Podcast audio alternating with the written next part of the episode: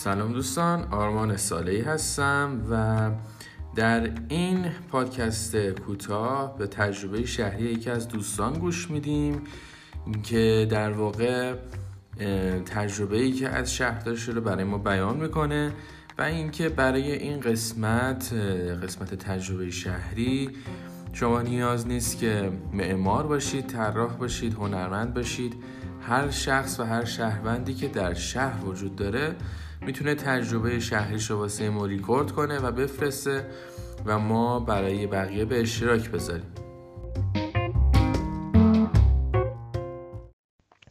دیروز ساعت پنج. پنج و اینا بود که بارون شدید شد. ساعت پنج صبح. من پاشدم رفتم قدم بزنم که حالا هم یه ورزشی باشه و هم یه هوایی به بخوره و هم از اون فضا لذت ببرم. گفتم دیگه خیابونا خلوت هیچکی تو خیابونا نیست. منم که بیدار و سرحال بهترین موقع است. از دم چهارراه پادانا که خونمونه تا سراح حکیم نظامی و تا چهارراه حکیم نظامی رو رفتم. تو کل این مسیر لذت بخش ترین فضا فضای خاقانی و جلفا خصوصا جلفا از دم میدون جلفا تا جلوتر از کلیسا وانک واقعا به معنی واقعی کلمه حس عجیبی بهم دست داد. خیلی همه چی خوب بود و خوشگل بود و جذاب بود در حدی که دوست داشتم تو همون خیابون وسط همون حالا خیابون های کوچه مانند بشینم و فقط نگاه کنم نگاه کنم به هوای خوب و بارون و اون معماری و فضایی که بود. و برای اولین بار یه مقداری از حرفای تو و تاثیر معماری روی شخصیت فرهنگ و اتحاد رو درک کردم که آقا اگر معماری حالا نکاتی علمی و تخصصیش توش رایت بشه نه تنها روی احساس آدم تاثیر گذاره حس خوب میده حس آرامش میده حس جذابیت میده بلکه خیلی می‌تونه علاوه بر زیبایی یک سری صفات رو به آدم اضافه بکنه. اینکه اگر خونه های ما با معماری درست ساخته شده بود چقدر شاید بهتر تو خونه دووم می آوردیم چقدر راحتتر قرنطینه می شدیم چقدر راحتتر بیرون نمی رفتیم و لذت می بردیم از تو خونه موندن. و اینکه حالا معماری هم به معنای جنبه زیبایی هم به معنای فضاهای کاربردی که خیلی وقت از خونه های ما هست شده مثل حیات مثل پشت بوم های تزیین شده مثل نمی‌دونم پنجره هایی که دسترسی تو رو به کوچه و خیابون بده مثل بالکن مثل ایوون. یا یا یا خیلی چیزایی که خودت بهتر می‌دونی. من بازم تاکید می‌کنم. یه آدم عادی هم تو زمینه معماری علم و اطلاعات و تخصصی ندارم ولی واقعا برام جالب بود که معنی حرف تو به چشم دیدم و برای اولین بار واقعا درکش کردم. بعد از این صحبتی که کردیم من این قسمت رو خواستم اختصاص بدم به تحلیل تجربه شهری که دوستمون داشت و در موردش صحبت بکنیم. ایشون در فضایی که نام بردن که خیلی حس خوبی بهشون داد قسمتی هست که در اصفهان به خیابان جلفا یا محله جلفا معروفه و اونجا کلیسای وانک قرار داره. و یک طراحی به خصوص خودش رو داره. خب چرا همچین حسی رو اونجا تونسته تجربه کنه؟ ولی توی قسمت های دیگه شهر که پیاده روی کرده و دیده نتونسته اون رو تجربه کنه تجربه کنه. خب دلیلش رو من اگه بخوام به شما بگم اینها دلیل هایی نیست که بتونی به عنوان صد درصد تیک بزنیم بگیم دلیلش فقط ایناست. نه خیلی چیزها باعث میشه. یکی از دلایلی که این اتفاق میفته اون حس تاریخیه که اونجا داره. و حس تاریخی کلا می‌تونه با ما ارتباط برقرار کنه. ببینید مثلا شما میدون نقش جهان که میرید حس خوب بهتون دست میده. ولی وقتی میدون امام علی میرید همچین حسی بهتون دست نمیده. در صورتی که این دو تا شبیه هم هستن. ولی چون حس تاریخی نداره نمی‌تونید ارتباط باش برقرار کنید. و دلیل منطقی اون حستون پیدا نمی‌کنه. اون مغزتون دلیلی پیدا نمی‌کنه برای اینکه ارتباط باهاش پیدا کنه. برای همین همیشه اونجا خلوته. اما در مورد محله جلفا ببینید این این محله به خاطر در واقع اون سنگ فرشی که داره و اون سنگ فرش با اون خطوطی که داره باعث میشه که سرعت ما کمتر بشه. خیلی جالبه. ببینید وقتی که شما آسفالت بریزید با وقتی که شما سنگ فرش بذارید این دوتا واقعا تاثیر می‌ذاره توی دریافت ناخودآگاه شما. یعنی باعث میشه که سرعت شما کم بشه. شما آرومتر راه میرید توی جلفا. تا وقتی که دارید توی یکی از خیابونهای دیگه ای راه میرید که حالت آسفالت داره.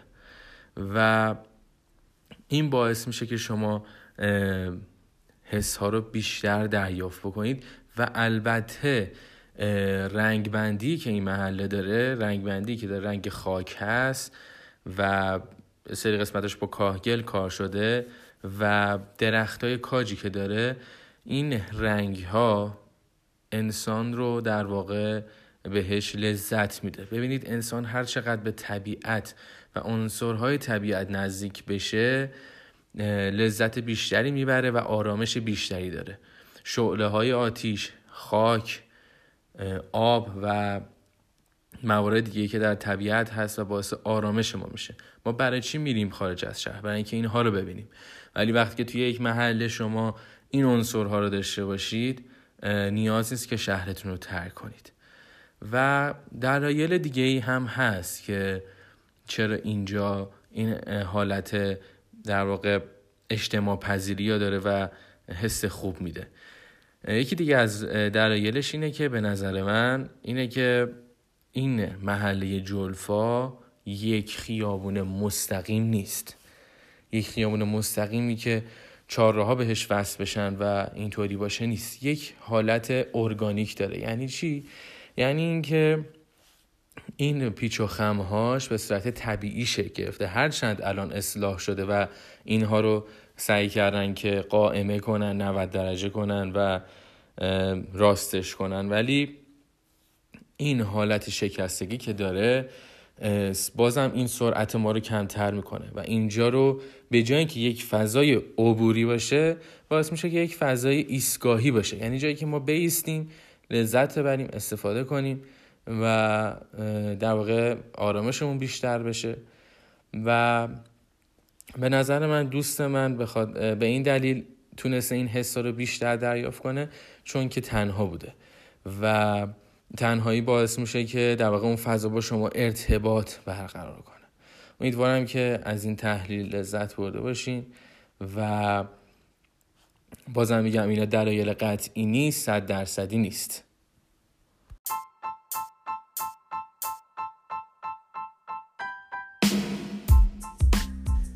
خب خیلی ممنونیم از دوست خوبمون که تجربه شهریش رو با ما در میون گذاشت.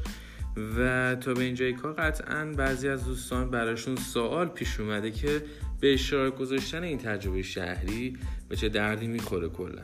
خب دوستان اگر دقت کرده باشید ما الان توی شهرهایی زندگی می‌کنیم توی محیط زندگی می‌کنیم.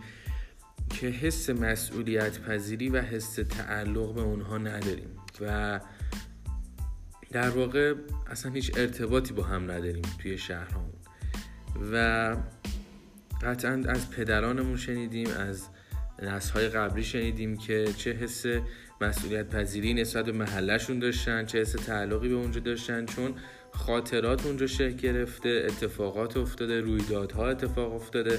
اینها باعث ایجاد حس تعلق میشه و باعث ایجاد حس مسئولیت پذیری میشه. اگر کسی بیمار می‌شد بقیه به کمکش می‌رفتن. اگر کسی نیاز به کمک داشت می‌خواست کاری انجام بده بقیه به کمکش می‌رفتن. ولی خب الان اینجور نیست.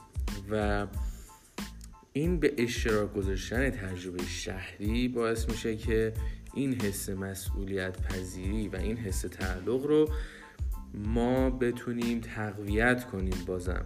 ولی نه از راه فیزیکی از راه استفاده از این رسانه های مجازی ما می‌تونیم به این کار کمک کنیم و همدیگر رو به هم بیشتر نزدیک کنیم.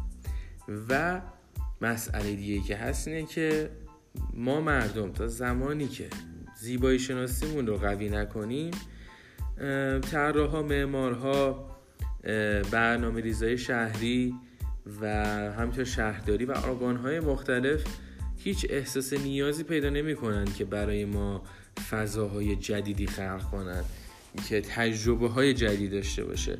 میرن سراغ همون کارهای عادی که انجام می‌دادن یک تیکه چمن و یک نیمکت اونجا می‌ذارن و اسم این می‌ذارن فضای سبز و در همین حد. بیش از این روش نمی‌کنه.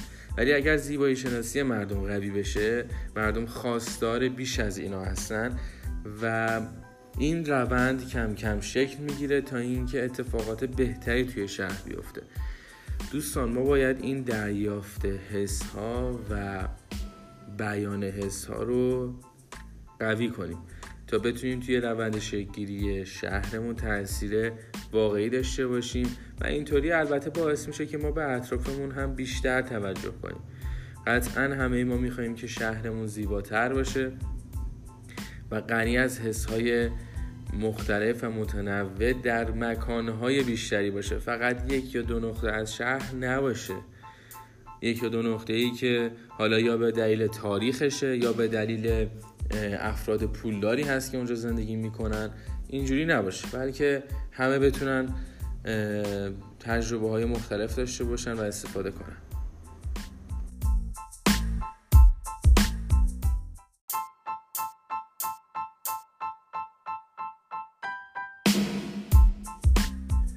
خب تا اینجای کار ما به این نتیجه رسیدیم که چرا واقعا این به اشتراک گذاشتن تجربه شهری می‌تونه به ما کمک کنه.